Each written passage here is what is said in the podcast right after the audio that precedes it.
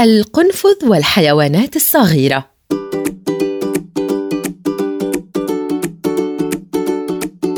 كان هناك قنفذ صغير يعيش في غابة جميلة اسمه قنفود وكان يحب اللعب مع الحيوانات إلا أن الحيوانات كانت تخشى اللعب معه فظهره مليء بالشوك الذي يؤذي الحيوانات عند اقترابها منه. فتارة يثقب كرة الأرنب حينما يشاركه اللعب فيها.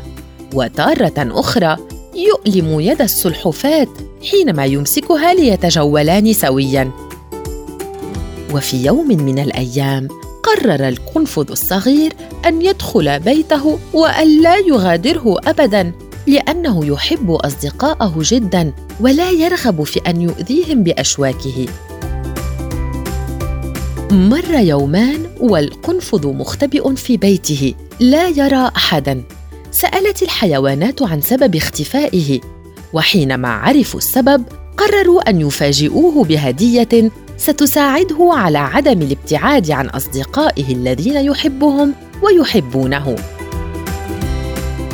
اجتمع الأصدقاء وأحضروا لقنفوذ هدية وذهبوا إلى بيته.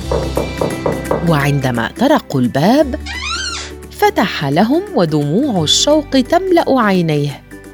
ابتسم الأصدقاء وطلبوا منه أن يفتح الهدية.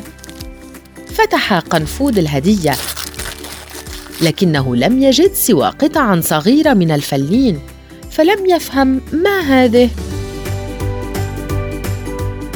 اقترب الأصدقاء جميعا وأخذوا يضعون هذه القطع على الأشواك الموجودة على ظهر قنفود حتى غطوها جميعا وحضنوه بقوة وحب. انطلق قنفود والأصدقاء للعب في الغابة دون خوف. فالصداقة أقوى من أن تغلبها أي مشكلة.